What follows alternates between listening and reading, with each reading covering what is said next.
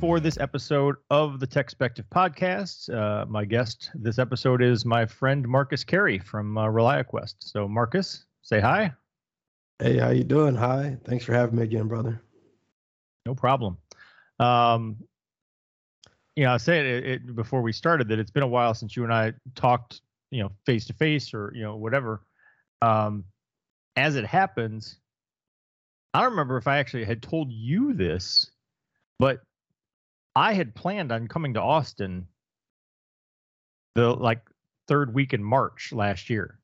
Uh, so I, I had come back from RSA mm-hmm. and uh, I, I, was I was still at Alert Logic, and Alert Logic had has a you know, had a growing presence in Austin. You know, even though they're headquartered in Houston, uh, there was sort of some sort of like uh, underground uh, slow motion attempt uh, attempted coup to move the company to Austin because everyone they were hiring was in Austin, and I'm like, well, by attrition, uh, eventually we're just going to be headquartered in Austin.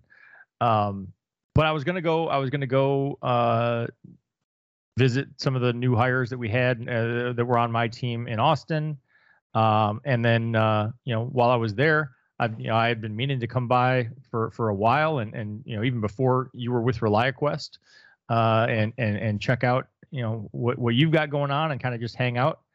And so I had big plans of like spending the week in Austin, and then uh, the world came crashing down.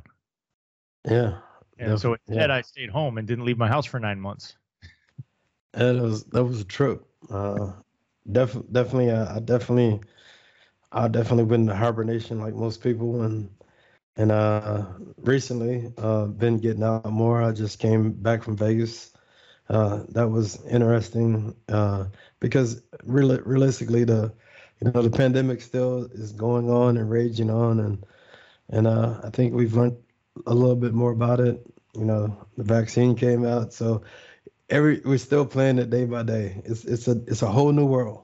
Well, it's it, that that part is strange. Um, so I had I, I, I was planning on being at Black Hat at one point. I really wanted to go. Like I I I, I you know I got vaccinated. I felt like things were getting better.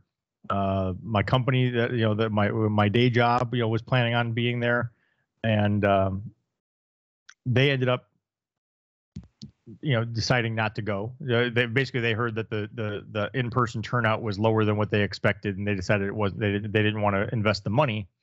But um, it was right after that, or kind of right right around the same time, that I started looking and saying, yeah, things are kind of getting out of hand again uh, and and you know you know you and I are in Texas, which is kind of we're we're we're second. So so Florida Florida is the huge problem. Then there's Texas, and uh, but Vegas is up there on the list. You know, in terms of they have a low low rate of vaccination, they had a high rate of cases per capita, and uh, so I, I I decided that you know I, I didn't want to be there uh, this time. I mean, I, I I would love to. I would love to go to a security conference again, and I've you know got my fingers crossed that you know the world can get its shit together before RSA. Um, but we shall yeah. see, because you know my wife and I were talking. My my daughter was just in Florida for uh, a dance intensive uh, uh intensive for five weeks, and when they left for Florida, middle of June, you know third third week in June, that we were still very much in the hey, things are kind of getting better, you know, and it's like, and we're all vaccinated. So we had, we had just started kind of being okay, you know, sitting at a restaurant and eating or, yeah. you know, or, or not feeling like we, you know, militantly had to wear a mask everywhere we went. We were like, oh, you know, things are kind of okay. And like two weeks later, we were like, nope, we're going yeah. back on full lockdown. Yeah. Uh, I, I feel you. Um, I definitely understand. Um, I understand that feeling. Uh, I mean, I think that, that a lot of people are going through it. Uh, funny enough, being in Texas, uh, Texas has been pretty wide open for a while. Uh, funny enough, ReliaQuest is based out of Tampa. Uh, uh, that that state has been pretty open for a while as well. So I think, it, like realistically, I think it's going to get to the point where everybody is probably going to get infected with, with COVID, probably in some some form or fashion that's the reality we're dealing in. And I just hope that the, the vaccine will keep me from being like severely ill with it. Um, I think that's the reality that we're living in. Right. No, and it does seem to be the case. My wife stays on top of that uh, way more than I do. So you know, she's my source of information, and you know, but it, it you know, all the stuff I've seen from from the CDC or even from you know state governments or like the Montgomery County uh, Health uh, Department and stuff around here have said that you know at least from June on, 99% of the people who are being hospitalized and, and 99% of the people who are, who are having severe consequences and or death are unvaccinated um, and you know Yeah. and you know so it's like if you're vaccinated as far as i know again i'm not i'm not a epidemiologist or anything uh, but you know yes you can still get it you but you you'll you know you'd have more like a you know cold symptoms you know and, and it's like i can live with that Yeah. yeah, I'm I'm a, I'm against. I mean, I'm for lowering the risk. I mean, the the odds of people people dying are real and low anyway. And I just like any other pre- preventative measure. It's like defense in depth, where we talk about it all the time in cybersecurity. If I can get the vaccine and it lowers my odds more, and if I can do anything, if I can wear a mask, maybe that that lowers the odds. I want to stack the deck against me, me, me being here for my family. it That's makes, it. makes sense to me. It makes honestly, it makes sense. Like, you know, even with the, with all of the stuff that's going on with like the, the the people who are so militantly like, you can't make me wear a mask. I'm kind of like, I'm not saying the mask is absolutely going to save me, but it can't hurt. I mean, just stack stacking the deck. I'm I'm I'm laughing because when I was in the military, in military we we had to get all the the the vaccines. We had to we had to get we had to wear a mask, MOPP gear, and hey, we got gassed in boot camp.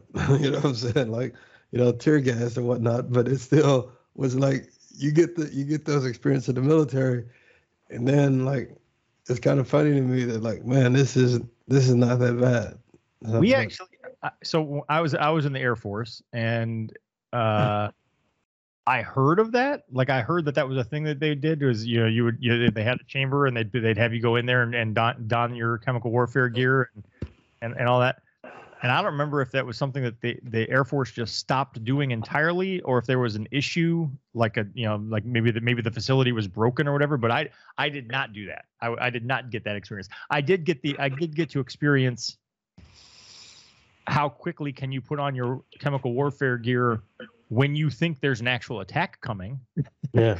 during, Yeah. during storm so I, Yeah. I i do know how to put it on very quickly Uh, yeah, that was funny because I think the, the lesson learned was, you know, you're you're breathing, and this this this works. This actually works, and then when you take your mask off, you see the difference. So Yeah. that that was the lesson. And so, hey, cool. I mean, that's that's that's what I roll with. Yep. Makes sense so let's uh, let's shift gears then let's you know so we'll shift gears a little to to to black hat so you know you were just at black hat Yeah. Uh, so I have a two part question. Number one is just sort of like, you know, what was your like primary message, or you know, like what what, were you what were you sharing with with people, uh, you know, at, as ReliaQuest while you were while you were in Black at Black Hat. And number two is just as someone who's been to previous Black Hats and RSAs, what was your sense in terms of you know audience numbers or just the event in general, like you know under under these conditions? Yeah, so I, I did Black Hat and DEF CON. Um, so um, it was quite interesting. Uh, Black Hat was definitely a lower attendance compared to anyone I've ever seen. I would compare it to a, a, a, a nice size BSides, but the companies that were there had the big boots. So it was big boots, but but it was the the number of participants was significantly lower. Um, and that's that's pretty much it was like uh having a BSides at a big a big venue. That's what it felt like. Uh and and the companies that were there like like some companies that they had the, the same old big boots but there was a significantly lower i mean i we we were only in one on one floor pretty much and that floor was probably like a quarter of the size of the vendor presence. If if, if even lower it could it could have been lower the attendance the attendance was was lower too um Uh, but DEF CON actually, the attendance was blew my mind. It was quite high. Really? Uh, I was actually it it blew my mind. It was a lot of people at DEF CON. It it felt like it, it felt like DEF CON. Uh, it was lower lower amounts of people, but there was a lot of people there to me, thousands of people. So I mean, I I did attend uh, like I did the the the day one and day two keynotes uh, virtually, and I did do attend a, a few sessions uh, virtually for Black Hat.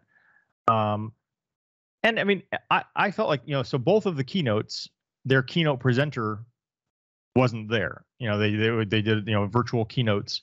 Um, but I thought they did both of them pretty pretty well. Uh, I thought I thought the way they handled it and the way you know Jeff Moss came out, kind of did a little intro. They kicked off the the the virtual keynote, and then came back for a live Q and A. You know, virtually. Uh, I mean, as far as trying to conduct a hybrid uh, a hybrid event, um, you know, I'll, I'll give them some kudos. I think they did. I think they did as well as could be expected under the circumstances. Hmm. Uh, I I think that I kind of like wonder in my, in my, head what what the new normal is, uh, because these events are definitely a part of, of our industry and a part of any industry. It's, it's the way you learn and the way you grow, and I kind of just wonder. Um, I think we're in this this whole pandemic thing. I think we're in it for a while, uh, and it actually changes how we do cybersecurity uh, it changes a lot. I mean, the the big things that that were talked about at Black Hat is ransomware uh, and uh, zero trust and zero trust architecture and and things of that nature. Um, what's interesting about zero trust is because since we're we're still remote, uh, it sounds like that there has uh, been somewhat of a mutiny, definitely from the younger people that like to work. They don't even want to go back into office. Period.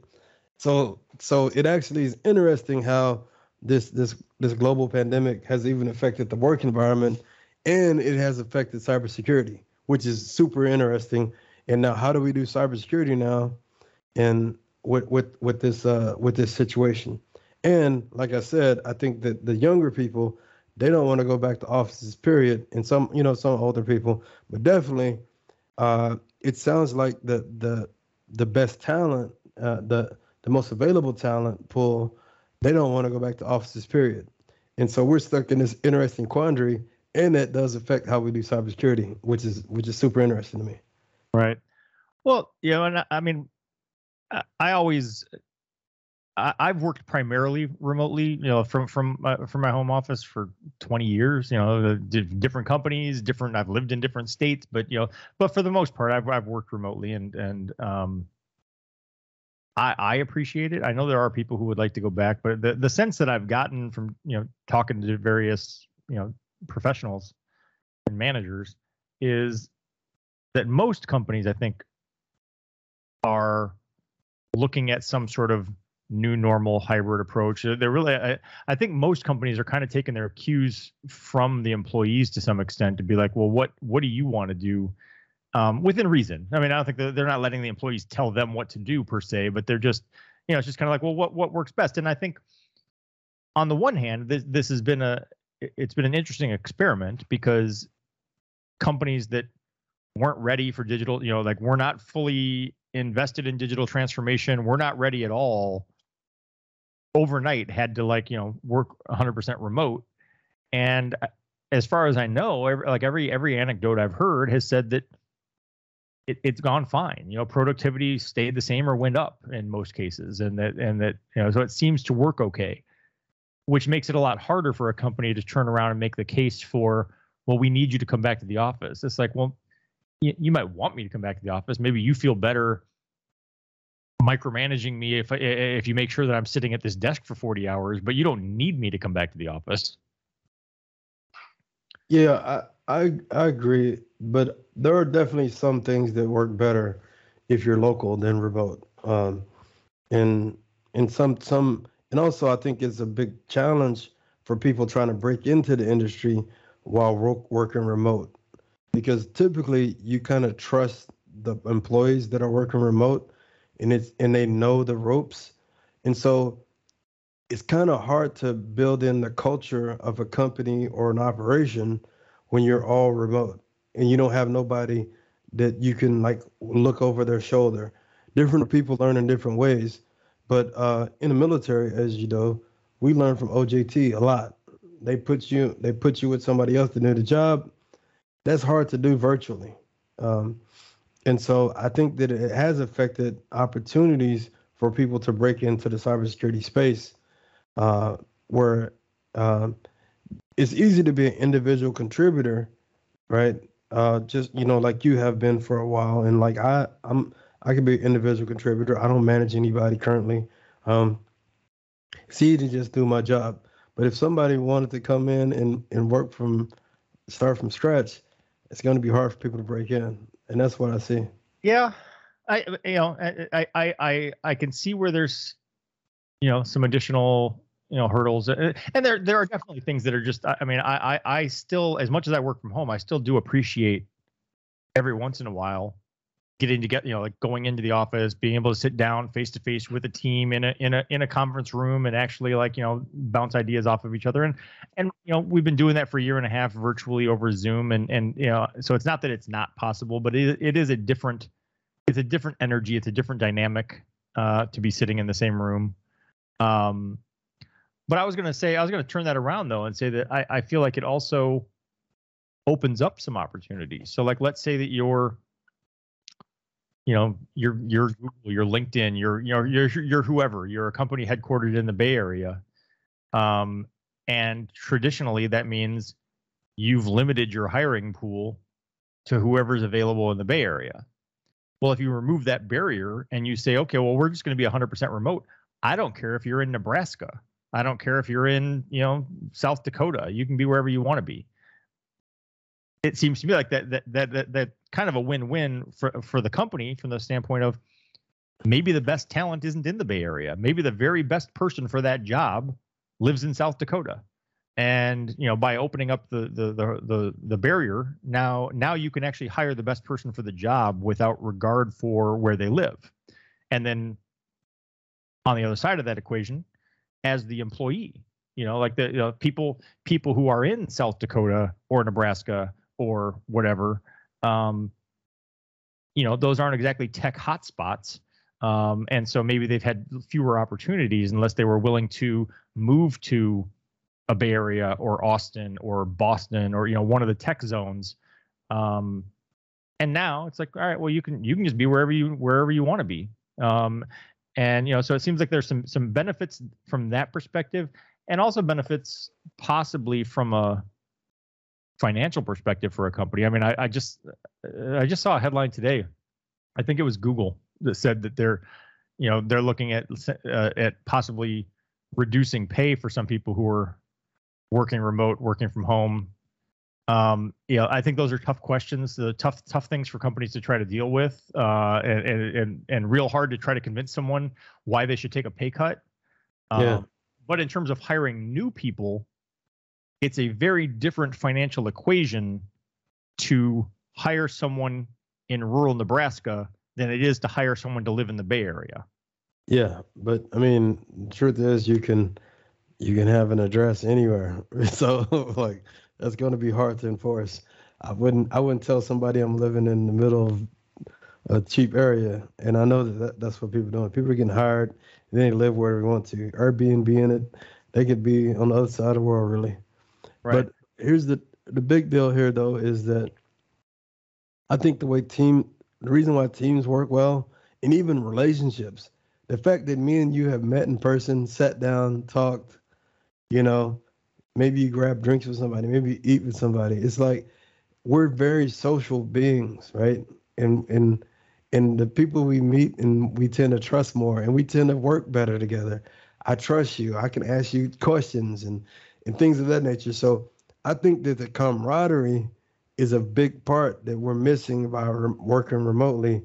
And and how do you how do you kind of fix that? People are trying to be you know, we've had virtual happy hours with our team and, and things and things of that nature. But I think the big part of, of working effectively, definitely in cybersecurity, is is is being able to have that smooth communications, those relationships, somebody to teach you, to mentor you. and that stuff's that stuff's pretty hard to do to do virtually.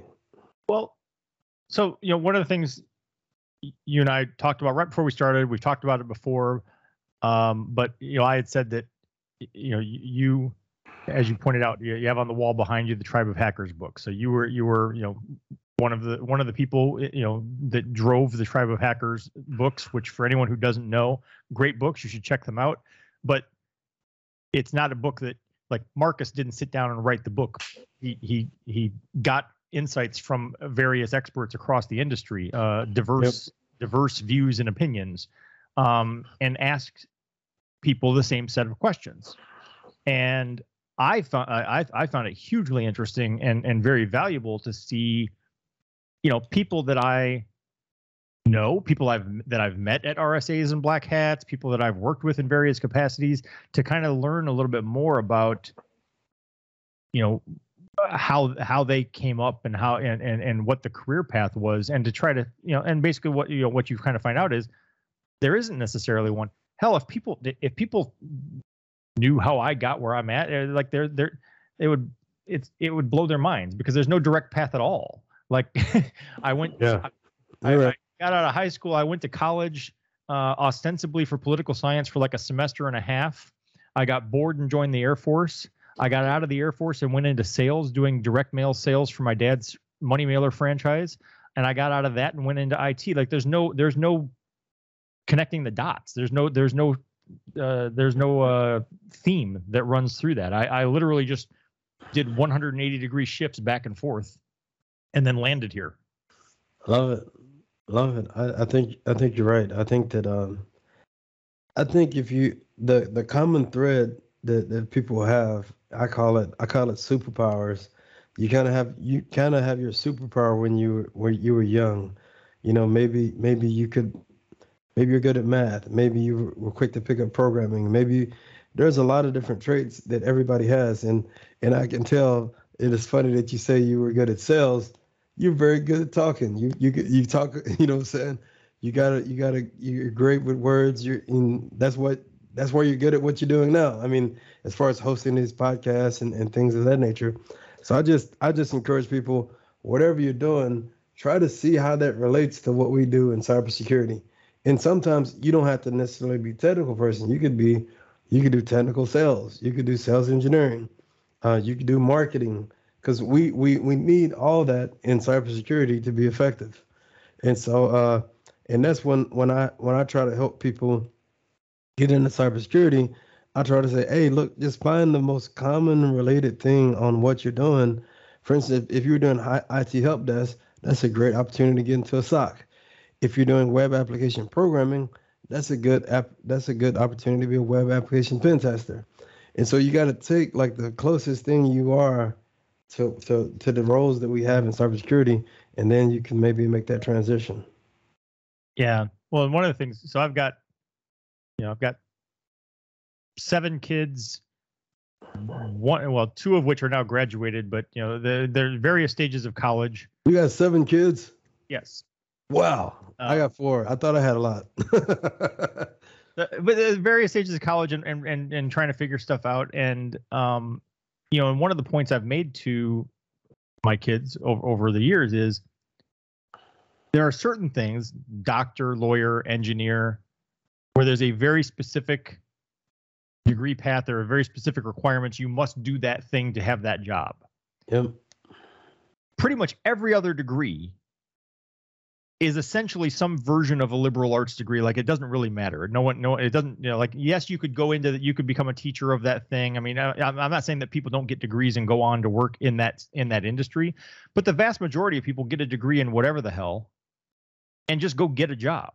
And and I mean, I was literally just I had lunch with uh, my my son a few weeks ago, uh, and I said, you know, we think in terms of specific jobs. You think in terms of do I want to be a doctor, a lawyer, an engineer?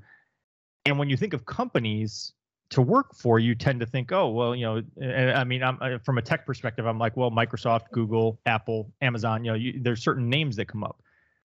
But I said, but if you just walk, if you just drive down this street where we were out in Cypress, Texas, I'm like, there's a hundred companies right here that you've never heard of. And there's a thousand people work who show up every day to work here doing Mhm. jobs you've never heard of. Yeah. and then Yeah. and that nobody nobody when they were in in in fifth grade and they said, What do you want to be when you grow up? No, that that that job was not anyone's answer. And yet Yeah. somebody has to do that job. Um, and so, you know, the, all that's a very long-winded way to say that, in my opinion, the vast majority of adults are in careers that don't necessarily have a direct career path. There is no like prescribed way to get there. You just kind of figure it out and you end up there. And some for some people that works out great. You you serendipitously wind up in something that works well for uh, I would I would use myself as an example. You serendipitously land somewhere and you say, "Hey, you know what? This works." And then there's a lot of people who just show up every day for 20 years, 30 years and they go, "I don't I don't have any idea how I got here and I hate this job, but it pays I mean, God bless them, man, for to be able to do that. I mean, and, and many people do it because they're family and all that stuff. I'm super fortunate. Um, I tell people um, I, when I watch war games, this is facts. I watch war games, and I knew from that moment I might have been eight or whatever when it when it came out. I don't. I was young, but I knew that I want to work with computers. And and funny enough, that that movie was about computers. It was about the defense industry and system administration stuff. That movie, when I was when I was young, I was like, I want to do, I want to work with computers, something related to computers. And when I did my ASVAB test in the Navy, um, I was like, my, my recruiter was like, what do you want to do? I was like, I don't care what I do, is I want to work with computers because I saw the Navy ads and the military ads, and they were even back then they were advertising the computers and systems and all that stuff. And I was like, man, I want to do that so bad. And so all these years later, uh, I'm a crusty old bastard now, but I got to live that dream. Ever Yeah. since I was young, that was the dream. you know funny funny tie-in to that is you know i i, I got you know I, I taught myself basic and taught myself to type on a commodore 64 um and you know so i lived and breathed the, the commodore 64 i eventually you know moved into you know windows pcs and stuff. And so i've just since from since i was 12 i've just always had a computer. Uh, it's been my, the primary thing i do. And I didn't really understand it as or view it as a career path when like when I joined the Air Force and uh, you know all those things. It wasn't on my mind that I should you know have a career that had anything to do with computers per se. But when I uh, I was I was at Upper Heyford in England but I was assigned to the F-111 and the Air Force was phasing them out. So they were shutting RAF Upper Heyford down. The only base really left was was Cannon Air Force Base in New Mexico. And so they sent me there and an opportunity came up in the squadron headquarters. They were looking basically for a database admin. And um you know this is 1992 3 uh you know so th- th- there weren't that many people who even knew what that was or were, or were, were qualified to be that thing um, I'm not sure they even really knew what they were looking for. Uh, you know, they just they were like, well, we've got this data, we've got this computer, we need someone to put it together. Um, and I volunteered for that, and I was I was basically I basically got the job, and then someone else in my command chain shut it down. They were like, no, we we don't we don't want we don't want to lose Tony from what he's doing here, and that actually was the catalyst for me getting out. Is I was like, all right, you guys shut down the base I was at, sent me to the middle of freaking nowhere, New Mexico, where there's no option for me to go anywhere else. Like this is it. This is the only F111 base, and uh, and and then I found something I wanted to do, and you wouldn't let me do it. So I'm like, yeah, I'm I'm done. I'm gonna I'm gonna go somewhere else. Um, you know, so that that was that that there was that was that part of uh, the computing. Um, there was another aspect of that that I was gonna I was gonna touch on, but I don't remember what it was now. But uh, oh, I know. I was just talking recently about the ASVAB, and you know, you take the ASVAB, they get the results, and I don't know how it worked for you, but with me, my ASVAB score was such that there was nothing off the table. They were Hmm. like, so they sit me down with this like five inch thick binder that has all the job codes in in in the Air Force, and they said, you know, give us your top five, you know, pick pick your top five choices or whatever for what you'd want to do. And the reason I was talking about it recently is I was like, you know, I really feel like they should give you more time with it. Like I I didn't, I, you know, it's a five inch thick binder. Like I didn't know anything about any of the careers.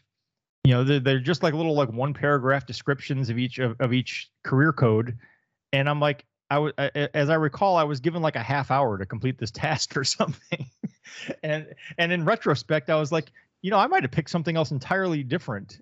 I, I might have gone down a, a whole different path if they would have said, hey, here's this binder, take it home for the weekend, look it over, figure out what you want to do, and let us know. But I just went through and picked like the first five things that sounded reasonable. Yeah, I'm so I'm I'm super lucky, and I did have an opportunity to. I did score high, so I could pick whatever, but uh, I'm lucky I landed on what I landed on, and yeah, it was it was it was it was awesome. And now, um, now that computers are so so prevalent in our day-to-day lives, I mean, heck, everybody's carrying a, a computer in their pocket right now. Um, I just I just hopefully I can help as many people get into tech and cybersecurity as I can. So that's kind of like my thing now.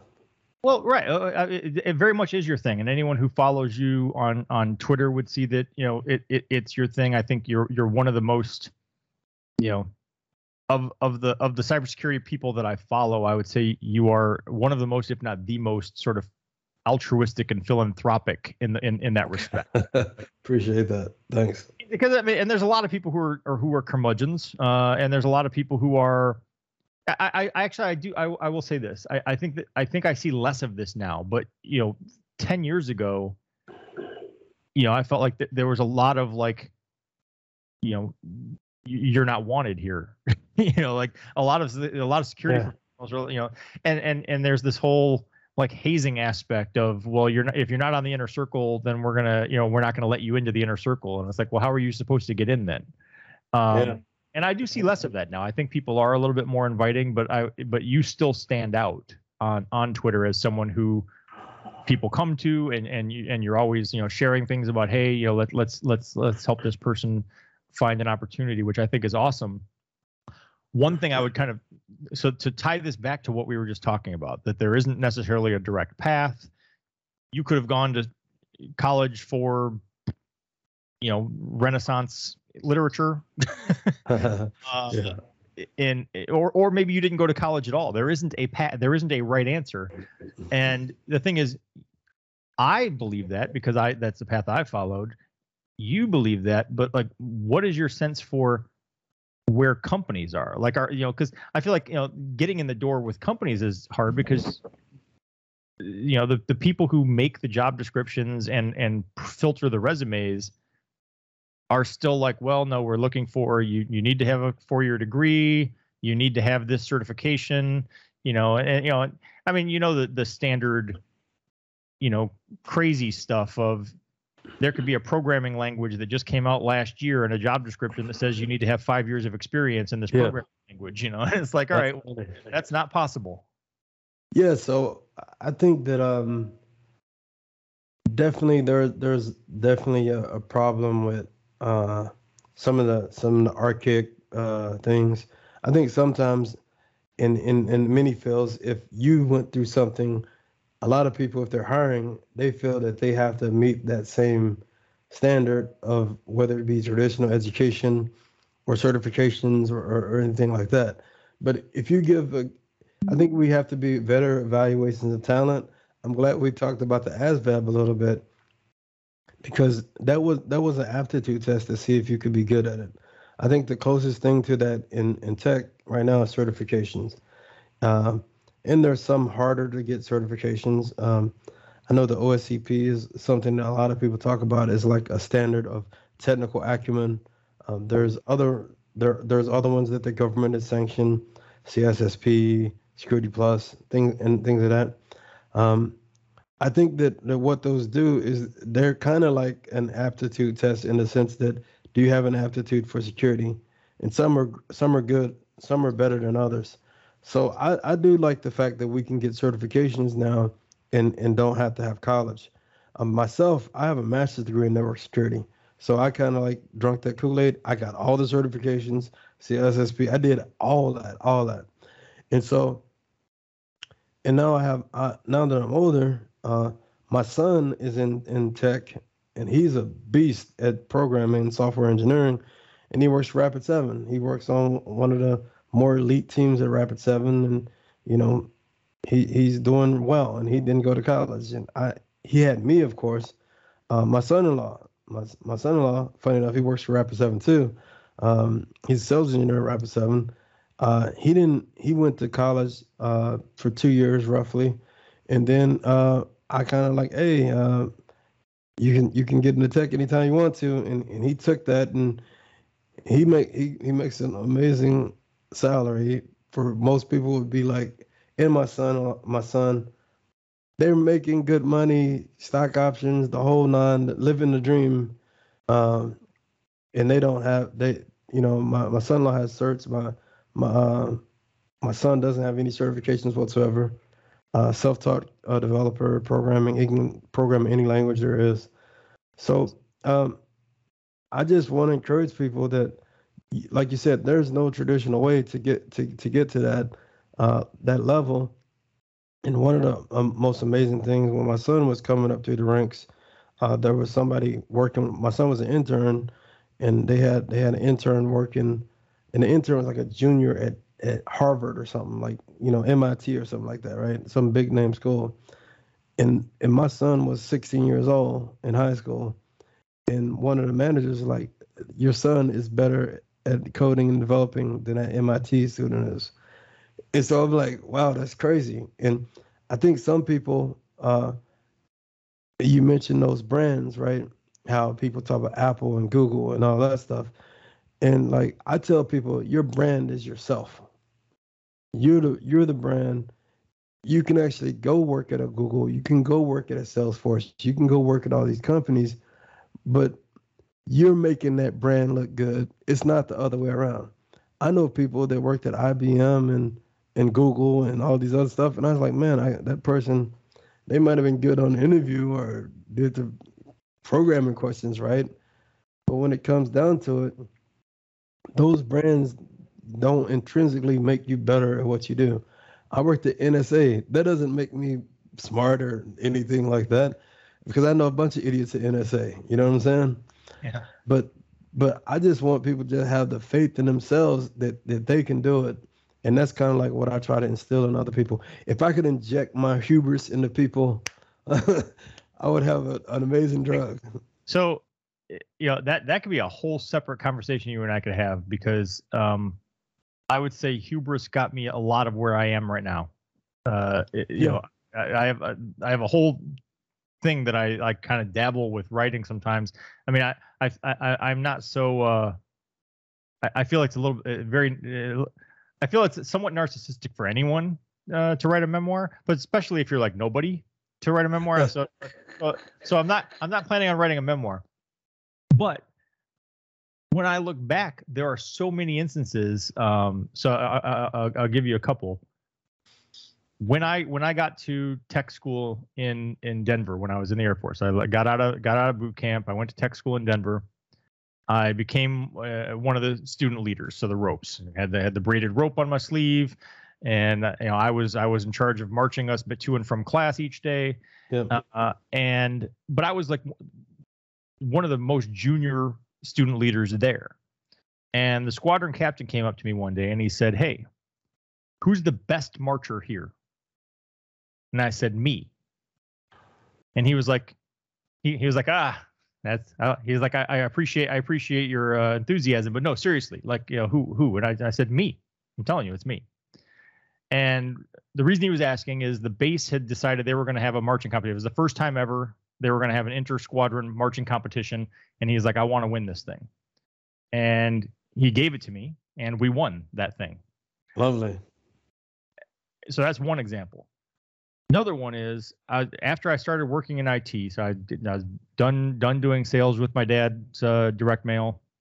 I'd moved to Michigan, decided to to get a job in IT, Um, when I went to interview with with EDS, and I'd already worked a couple years just doing like the you know smaller IT stuff, but I went to interview with EDS, and uh, the the hiring manager in the interview she said, "What do you know about Microsoft Cluster Server?"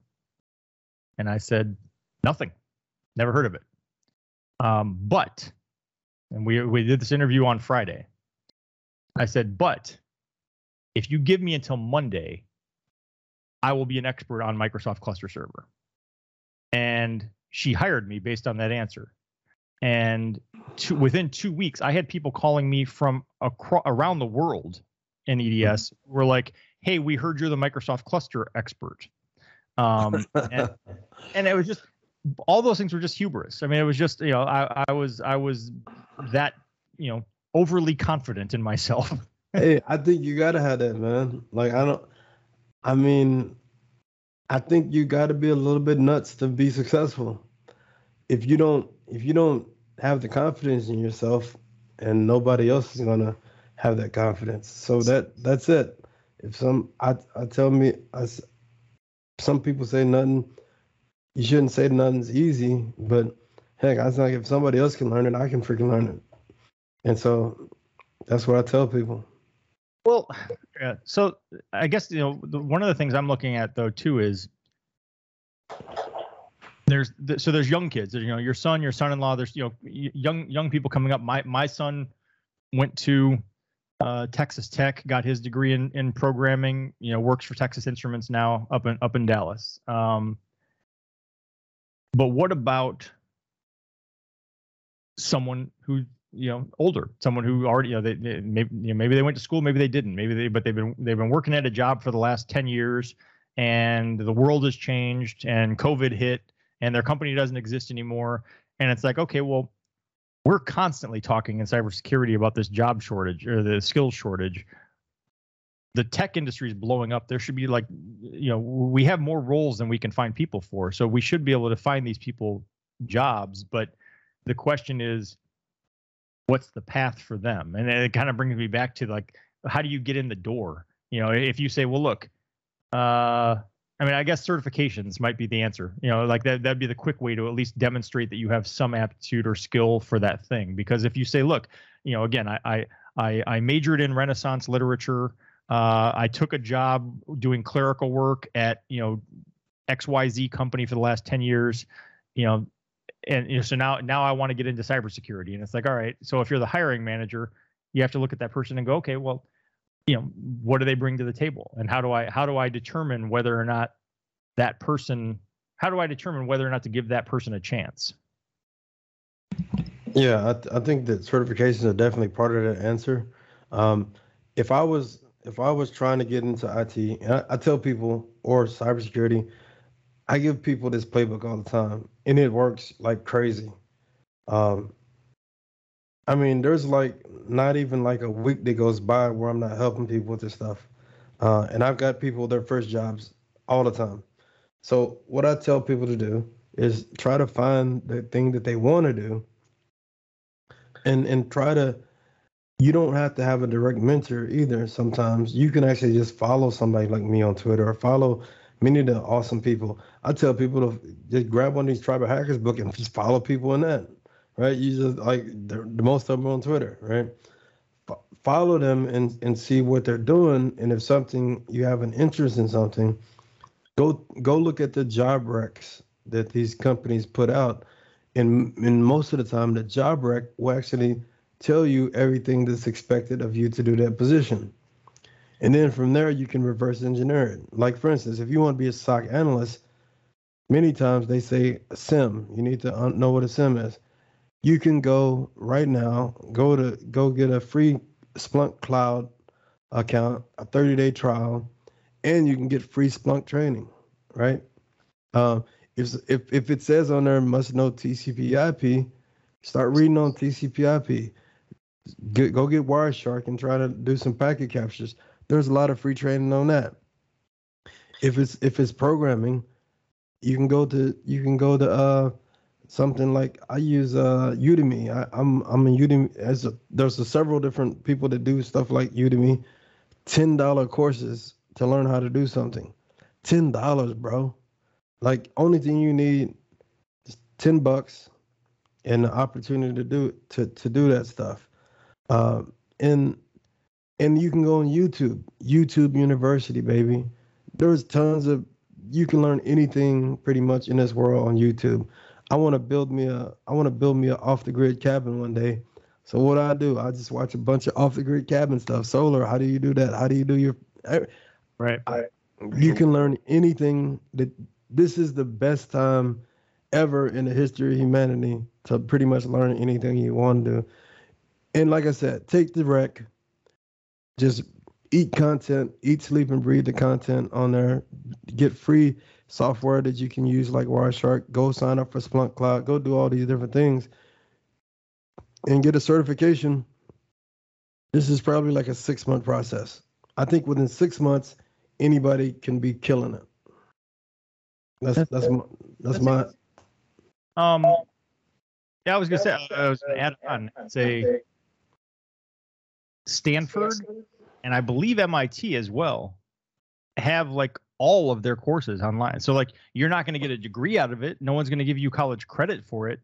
But in terms of actual learning and education, it's there. You can go learn anything you want. Yep. And the proof is like certifications is a proof. Also, GitHub. If you're trying to code, put your code up on GitHub. Blog about cybersecurity. If you're taking Splunk, write do a quick guide saying like, "Oh, this is my experience on Splunk." And I tell you what, if if you if you take those recs and you and you're able to have some kind of proof that you understand the content, uh, one of the things I did at the beginning of the pandemic was um,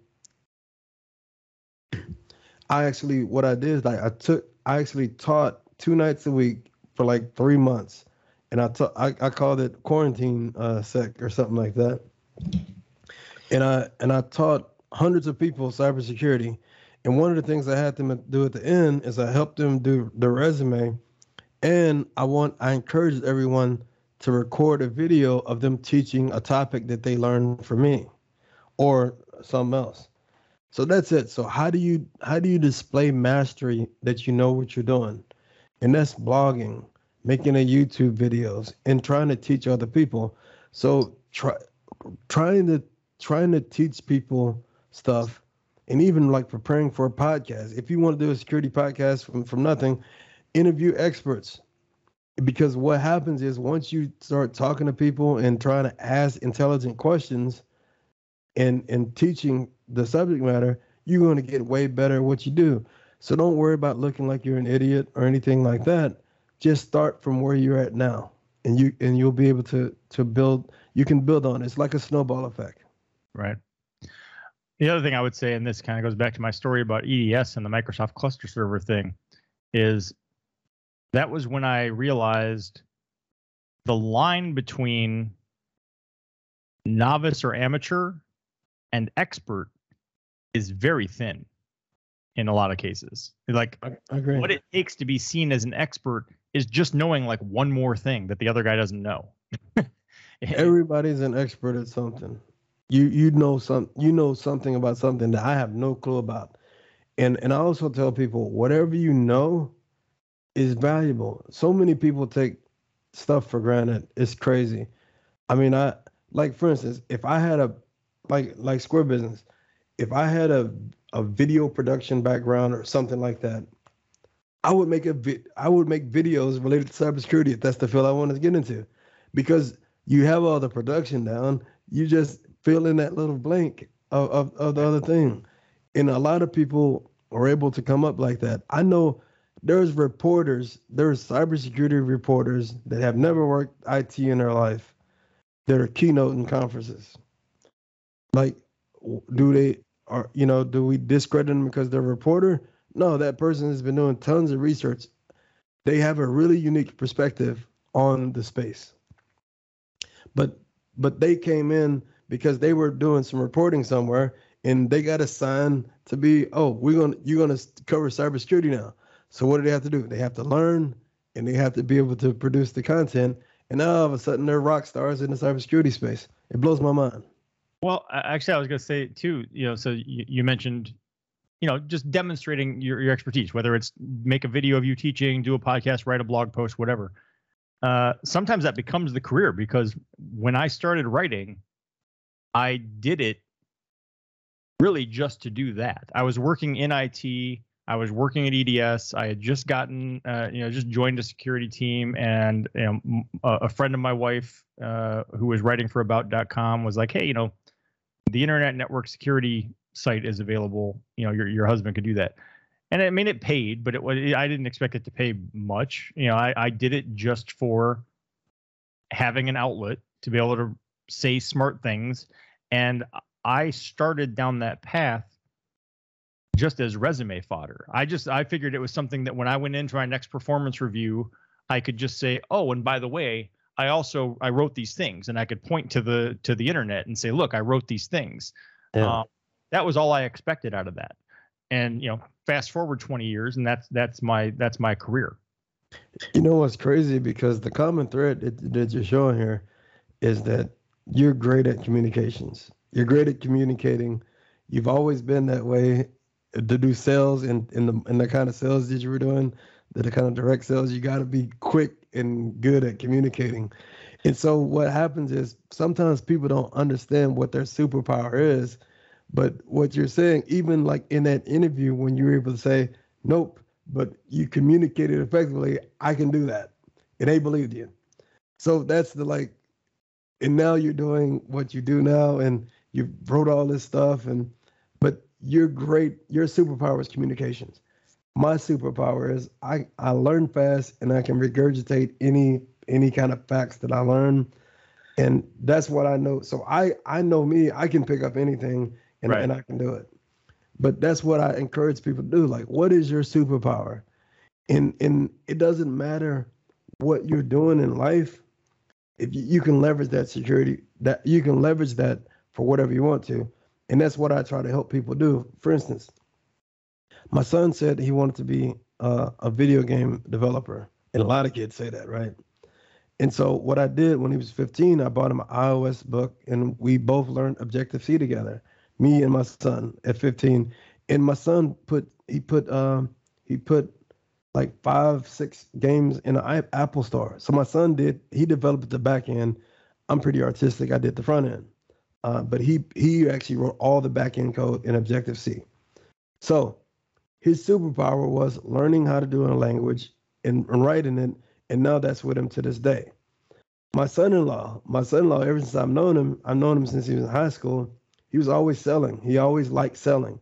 He worked at the Nike store. He worked at J.C. Penney's. He or whatever. He worked at all these places, and he was always hands on. Um, and then he started working for, um, I think Comcast or something like that, doing. Uh, he was he was actually doing the, the cancellations where they would call in complaining they pissed, and he would upsell them a different package. I was like, dude, you've been doing sales all this long. You should try to get into technical sales. So I was like, here's what you need to study. Right. Now he's a now he's a sales engineer.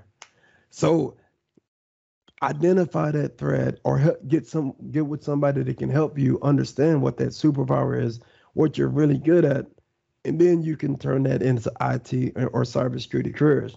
And that's kind of like what I help people do all the time. That makes sense. It does. I mean, it makes sense to me, and I think you know you know, hopefully some people hear this and and and share it with others because uh, you know I think there are there are probably a lot of people out there would be a huge benefit uh, and and provide tremendous value uh, to the tech and cybersecurity space, uh, you know, if if given the chance, um, who just don't don't realize that the chance exists. Um, so you know, hopefully, you know, we can kind of help spread that word. So um, I, I want to kind of you know wind things down, but I, am gonna I'm gonna put a plug in. Um, you know, on Twitter, uh, you know, it's it's at Marcus J Carey. So you know, make sure you follow follow Marcus. Um, and uh, you know, as he has said throughout the podcast, I mean, he's he's out there, he's out there, he's helping, he's uh, you know, offering advice and guidance uh, all the time. I mean, I'm I'm I'm I'm looking at your your your little Twitter bio where your your your lead lead uh, trait is hope dealer. So, uh, So you so you got that going for you. So uh, I really want to I want to thank you for for taking the time to chat. Uh, it's been too long, and uh, um, you know who who knows uh, with the way things are going right now. But uh, eventually, I'm going to get over to Austin. That's awesome. And what do you? I just have to ask you on camera. What are you drinking back there? What's that in the bottle? That is actually it's Bulleit. All right, cool. Do I have? Do I have Bulleit up there? I I, I have I, I got a pretty nice collection too. So whenever you come to Austin, I got you, bro. All right, sounds like. All right, man. Take care. Thank you. Thanks. I appreciate you investing your time to listen to the podcast, but I also invite you to engage on social media. Uh, please go like our Facebook page and follow at Techspective on Twitter and Instagram. You can feel free to let me know what you like, let me know what you don't like, let me know if you love it, let me know if it sucks, and uh, let me know what products you'd like to see reviewed or what uh, questions you'd like to see answered in future posts.